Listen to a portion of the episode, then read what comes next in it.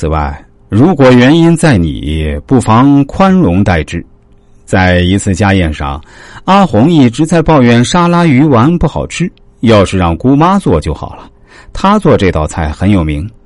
姑妈在旁边微笑不语。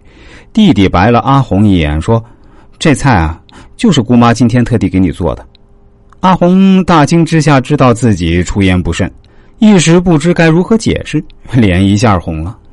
姑妈笑着对阿红说：“不用难为情，这菜不好啊，是事实。”我把糖当盐放了，明天姑妈重做，让你们尝尝，并且提提意见，让我这手艺啊更加有名。这类事儿生活中是常常碰到，别人会因为无意中伤害到你而感到羞愧万分，左右不是。这时你不妨用恰当的言辞宽容待之。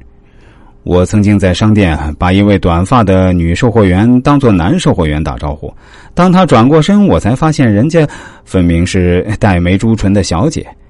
小姐看到我难为情的样子，便打趣说：“明天看来我只得穿裙子来上班了，不然恐怕我的男朋友从背后也认不出我了。”小小的玩笑显示出了她善解人意和风趣，也让我的尴尬烟消云散了。最后就是一定要记得事后不要传播。莫让尴尬加剧，把别人的尴尬事儿当笑话四处张扬，这是不道德的。中国人特别看重面子，自己的难堪事儿越少被人知道越好。如果你在这方面不注意的话，就会很招致别人的反感。阿峰早上到公司就兴致勃勃的告诉同事们：“本公司的小李昨天和女朋友吹了，并且被女友的母亲羞辱了一顿。”小李来上班后，大家就一起嘻嘻哈哈的跟小李开起了玩笑。小李心里很不愉快，但没说什么。第二天公司开会，小李刚到会议室，就听见阿峰又在跟大家说起小李女友的母亲做的如何如何不对。小李当时沉下脸，拂袖而去。本来一对很好的朋友，因此反目成仇。阿峰的过失提醒我们该怎样去对待别人遇到的难堪事儿。那就是，不管有无取笑的因素，都不要随意传播他曾经出的丑，这是对别人应该有的尊重。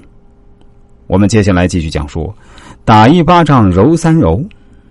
万籁俱寂的夜晚，丈夫兴冲冲的洗好澡，上床准备和妻子温存一番，没想到妻子轻轻推开了他。怎么了？身体不舒服吗？丈夫问道。不是，妻子回答说：“生我的气啊。”丈夫继续问：“不是。”妻子回答：“太累了吗？也不是。”丈夫连问了几声之后，妻子没好气的说：“我也不知道为什么，只是今晚不想。”然后翻身睡去。